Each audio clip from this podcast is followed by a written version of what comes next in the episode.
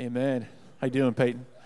Hey, good morning, everyone. Uh, man, what a what a beautiful way just to begin uh, declaring that truth. And after uh, Easter break, hope you all had a good time, uh, and hope it was a restful, replenishing, restorative time away. Um, much needed, I'm sure, as we are uh, heading into our final three weeks of chapel. Uh, and so there's only 13 chapels left. Um, really excited about this week as we reflect on the resurrection power of Jesus. And I can't think of a better way to do that than to hear some specific testimonies of how um, some students in our, in our very own community have experienced the resurrection power of Christ. And so we're going to be uh, hearing two student testimonies today. Uh, tomorrow, here in chapel in this room, our um, average age is actually going to increase dramatically because we have about 200 grandparents that are visiting their students that will be sitting here and there. Uh, we have Pastor Heather Fleece from Wooddale Church that will be uh, Sharon. Thursday, I'll be back here in this room. There's a prayer chapel, and then Friday, uh, we'll be singing and celebrating uh, as we conclude the week with uh, being led by one of our student bands. So, uh, for this morning, I want to introduce both students that have been sharing testimonies, pray for them, and then uh, let them take over. So, the first student that's going to be sharing this morning is Ethan Anderson, and he is a sophomore sophomore marketing major, loves writing movie reviews and having deep conversations uh, about the Lord. And uh, uh, was blessed to get a chance to get to know him over these last several months and hear about his story and journey. Excited for him to share. And then our second student is going to be is sharing is Shania Castillo, and senior psychology major. Uh, she grew up in South Minneapolis. loves loves donuts, ice cream cake, and Jesus. That is a good secondary trinity right there, right? Um, just kidding. And the thing she's going to miss most about uh, uh, leaving here in just a month is her friends. And so obviously we have great support from both Ethan and Shania. Let me pray for them, and then uh, I'll have Ethan uh, invite Ethan to come up to begin sharing. Father in heaven, we thank you that you say in your word, in Revelation 19:10, that the testimony of Jesus is the spirit of prophecy. And I pray that as Ethan and Shania share, that there would be a prophetic element in their sharing, in that while they testify about your resurrection power that they have encountered and experienced and are experiencing in their lives, that it would position and posture us as those who hear to receive your resurrection power in new ways in our lives. May, may, we, may, we be mutually built up and encouraged as we get to simply just share and celebrate that Jesus is risen, that the tomb is empty, and that Satan's sin and death has been conquered, and that we can live victorious and a victorious, abundant life. So, further equip us today as both Ethan and Shania share. Fill them afresh with your spirit and speak your words of truth and life through them. We pray this all in Jesus' mighty name. And everyone said, Amen. Amen.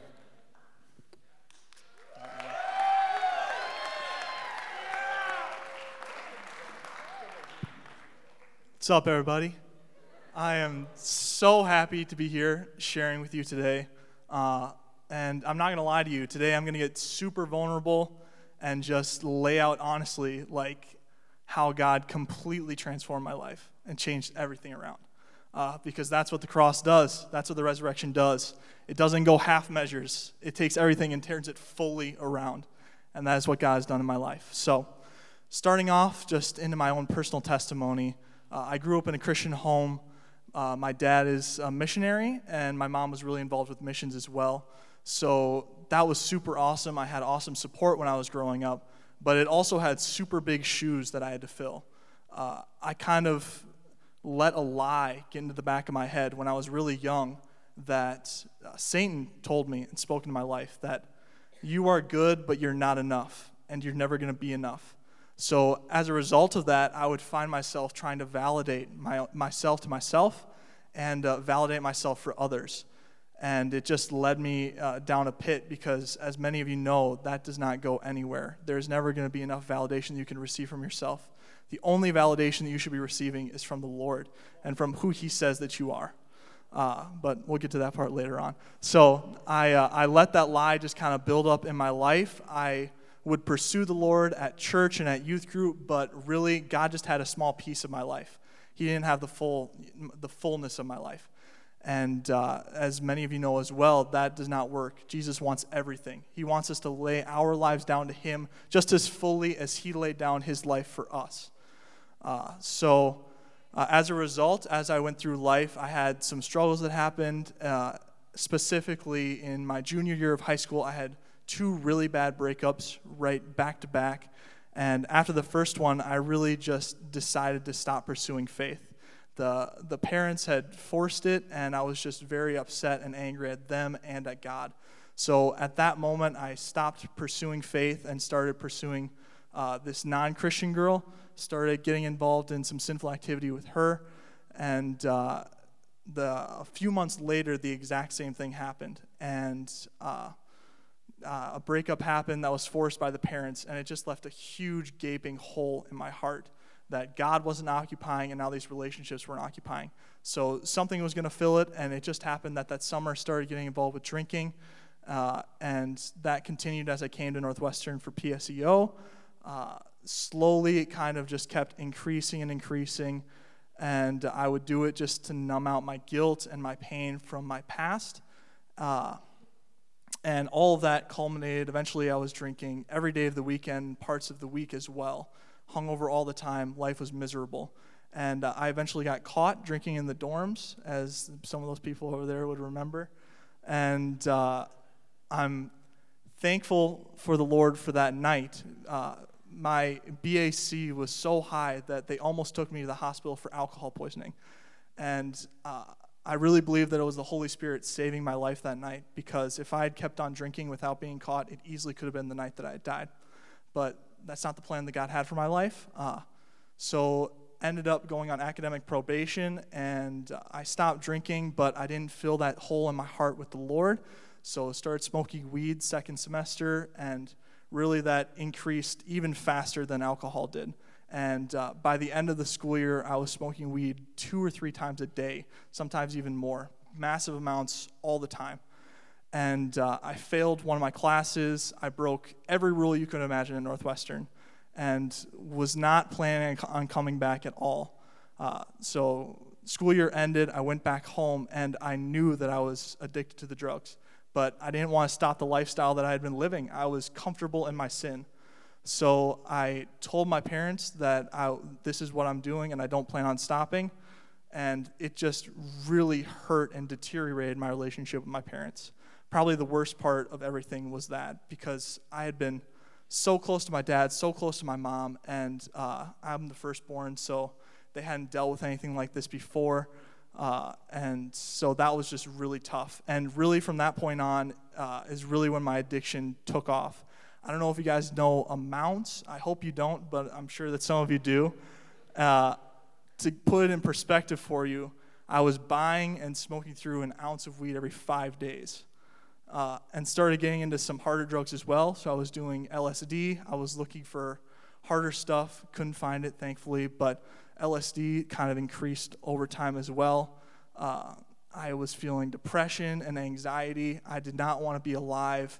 I uh, was having questions about whether God even existed. I hadn't, had not had that until the summer, but I was not even believing that God existed. Uh, and I just everything was crashing down. Uh, but I knew that I couldn't stay at my home any longer. It had just gotten too awkward between my parents. So I was on the fence between two decisions. I was either going to pack everything in my car and just road trip out west, run away from my problems, run away from my addiction, or I was going to go to treatment and get sober. And uh, I'm telling you guys, I was this close to just running away from everything, and I have no doubt that I would have ended up at Skid Row somewhere, just wasting away, floating through life. But once again, that's not the plan that God had for my life. And with the tiniest sliver of hope, I checked into Teen Challenge on July 26th, and God radically changed my life around. Like, just met me exactly where I was he spoke truth to the lies that I had been believing about myself. He said that I already gave you the value that you needed 2,000 years ago when I told you that you were enough, when I laid down my life and emptied myself fully, that you would know me and that I would be with you. That is all the validation I need. And I would tell you guys as well, that is all the validation that you need.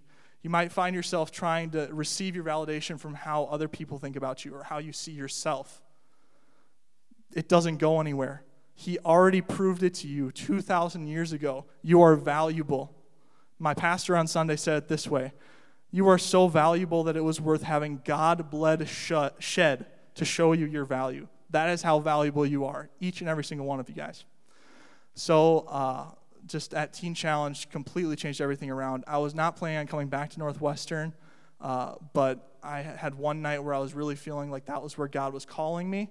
Uh, I started having a hunger for the Word again. I dug into the Word, I dug into prayer, and started to enjoy being in God's presence.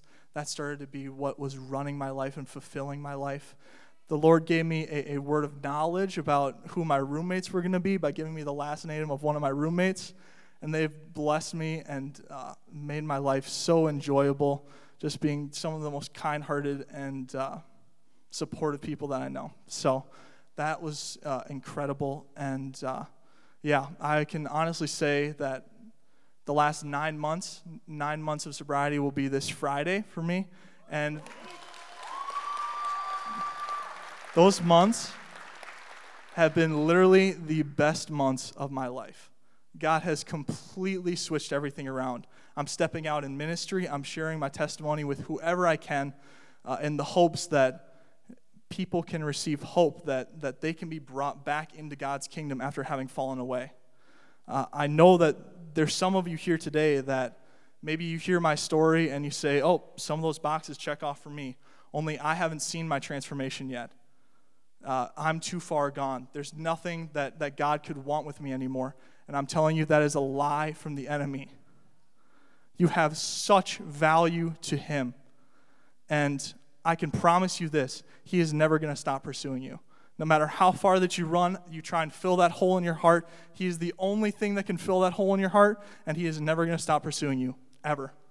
So rest in that truth. Believe that today. I just proclaim that over Northwestern. Uh, in the context of the grave and the resurrection, thinking about that, uh, our response, the only way that we can respond to a love like that that Jesus showed us, we can't go half in, in, in it either. We have to go fully in. We have to be fully and radically invested in, in pursuing God with the same zeal and passion and jealousy that He pursued us. So I just proclaim that over our community that we shouldn't be halfway in and halfway out. I can see it coming to Northwestern, a day when everyone is fully pursuing the Lord, fully, uh, unapologetically, everything is laid down. We are completely chasing after God with the same zeal that He pursued us. So believe that and pray for that, and, and look for practical ways to get involved and to do that as well. Um, if you have some of the same struggles that I do, there are resources for you. Reach out to me, reach out to your friends around you uh, and reach out to the Lord because, as I said earlier, He is never going to stop pursuing you, and your value to Him does not change based on your decisions. Your value is still inherent to Him. Um, yeah. Thank you guys so much. That's all the time that I have. Uh, yeah, God bless you.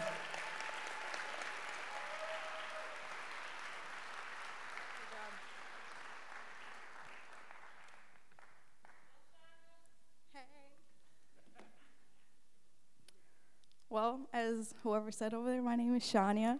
And for my testimony, I have chosen three words that I will begin with each piece of my story. And there will be a verse that follows. And so the first word that I have chosen for my testimony is protector. Isaiah 71 6. From birth I have relied on you. You brought me forth from my mother's womb. I will ever praise you. And reason I chose protector in that specific verse was because the Lord has been protecting me from day one. I was born to very young parents, and when my parents found out about me being on the way, my father immediately told my mom to have an abortion, and my mom said no. And when my mom told me that story, I was a believer at the time already, and I was like, wow, since day one, the Lord has been just on me and just being my protector. And when I was on the way, I'm very stubborn, and I've been stubborn since day one because my mom had complications when I was on the way, and she ended up having to have a C section.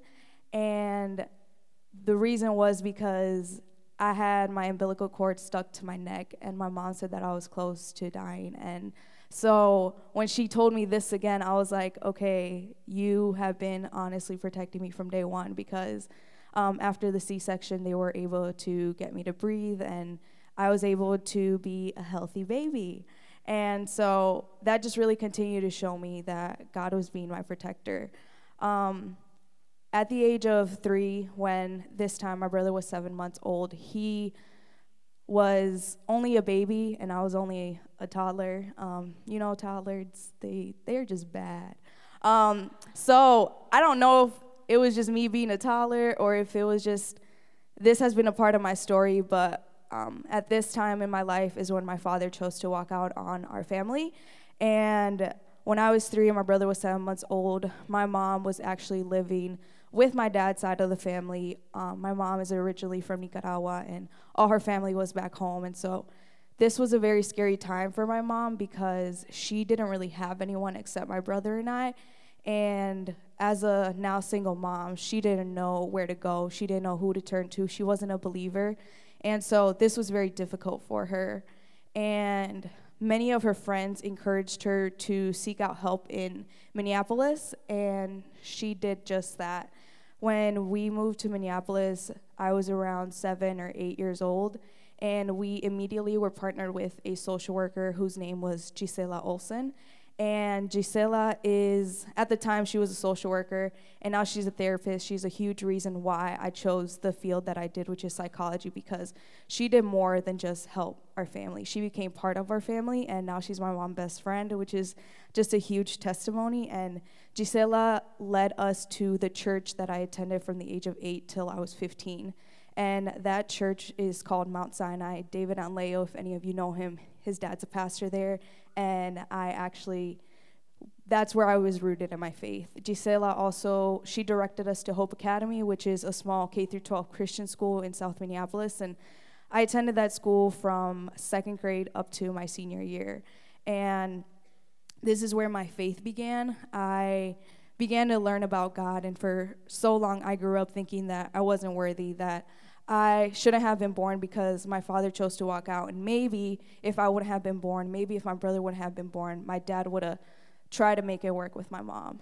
And so my school and my church was teaching me otherwise. My church and my school was teaching me that it wasn't my fault and that the Lord had planned me from the moment that my parents conceived me.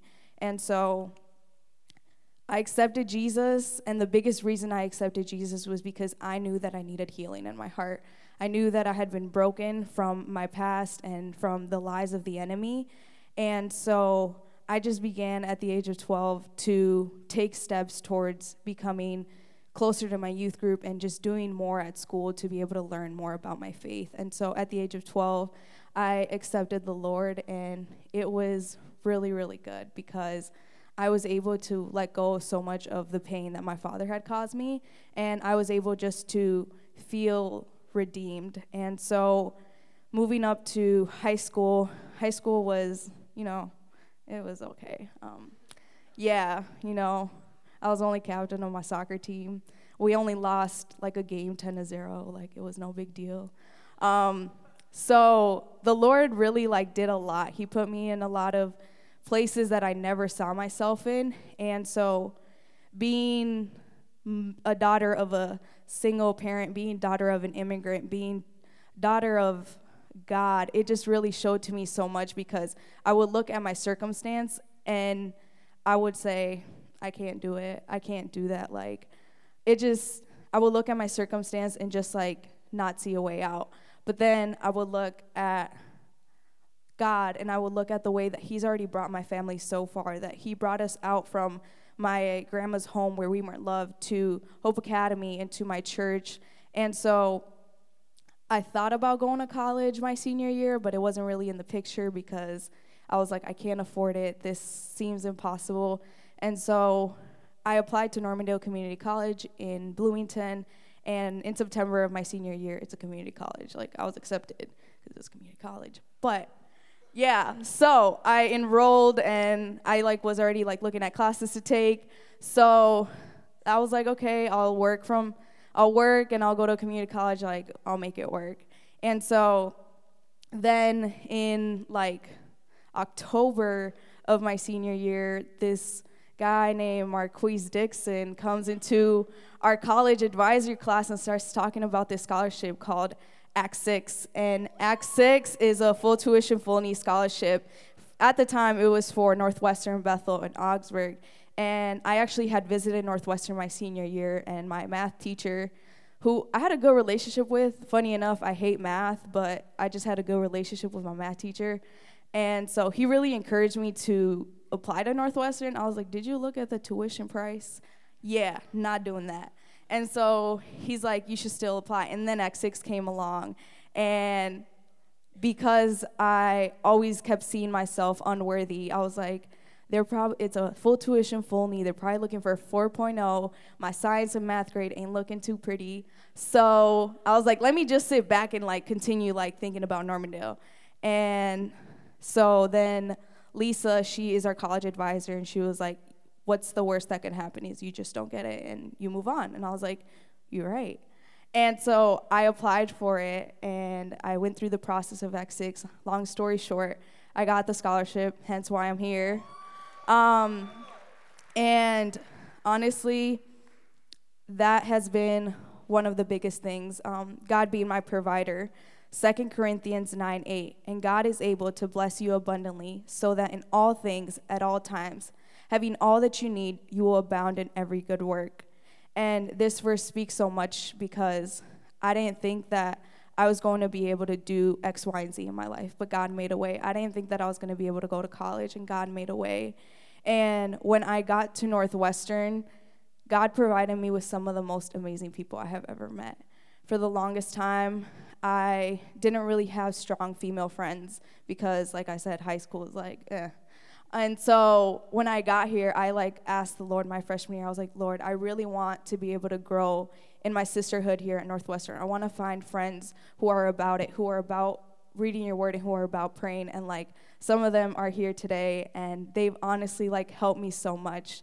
Um, and I just want to thank them for that. I have been given mentors here Marquise and Myra, Benny and Miriam, my coach who is here. She's my soccer coach and now she's my mentor. She like helped me get my license. And so if y'all need any lessons, like that you can charge them though. Um, yeah, so I got like driving lessons from her. Christina Rodriguez, who actually works here at Northwestern, like God has provided me here at Northwestern with so many people who have just spoken so much truth into my life. And the moments that I've fallen back on my lies, they're there to like pick me up. And so my third word is perfecter. Isaiah 71 20. Though you have made me see troubles, many and bitter, you will restore my life again from the depths of the earth. And so the reason I chose perfecter is because my father's absence scarred me in many ways. The Lord has blessed me with so much, but I'm human and I have my struggles. And so it distorted, like I said, the way that I viewed myself. But it also distorted my views on relationship and more so marriage. And so for the longest time, I told my mom, I was like, I'm never gonna have a boyfriend. I'm never gonna get married because all men are X, Y, and Z. So I just was like a very stubborn little girl. I hated that my mom would ever have boyfriends. And so it was just a tough time for my mom because the reason I had all these views was because my mother suffered from physical, verbal, and emotional abuse when I was a little girl from my dad. And as I got older, like my dad was out of my life, but he didn't change. And not seeing change, it really scared me because I was a believer that now, and I was like, Lord, if I'm able to be redeemed, like, why is it so hard for my father to be redeemed? And crazy enough, my brother graduated high school in 2015, and the same day that my brother graduated high school, the same day my grandma told my brother that my father accepted Christ. And yeah, so that was just a huge testimony because for so long I had prayed that the Lord would just redeem just my whole family, and little by little He's doing that. And so, what I want to leave you guys with is that so many times we want people to be a certain way because it's what we need in order to in order it's what we think we need in order to be completed. For so long I asked God why he allowed my father not to be a part of my life. I thought my life would have been complete if he had been in the picture because at times I felt empty and abandoned. The truth is, when we stop looking at people to complete us, we realize God will be the only one who can fill the void in our lives when we feel empty. He knows our wants and needs better than we know ourselves. The moment we stop looking the moment I stopped looking to my father for everything that I thought that was wrong with my life is the moment I began to see my world differently. I realized Jesus was my provider. He was my protector and my perfecter, and to this day remains to amaze me of how much richer my life can be when I allow his truth to overcome my lies. So, in conclusion, if it wasn't for my dad walking out of my life, if it wasn't for just him choosing to leave, my mom would have never moved to Minneapolis. I would have never gone to church. I would have never gone to Hope Academy. I would have never heard of Marquise and the Act 6 program. I would have never gone to Northwestern. And now, as a senior who is graduating, I have, would have never heard of Treehouse, which has provided me with a full time salary job two days after I graduate.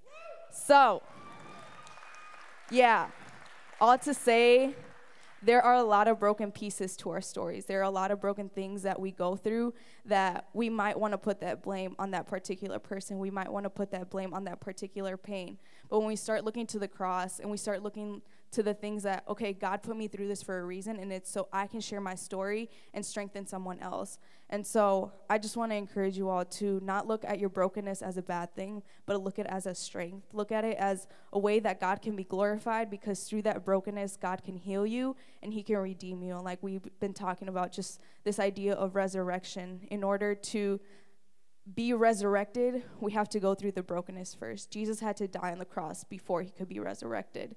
And so, just in, just an encouragement to you all, just to not look at your brokenness as a bad thing, but look to the cross and look to the Lord because he is able to do so much more when we turn our eyes on him.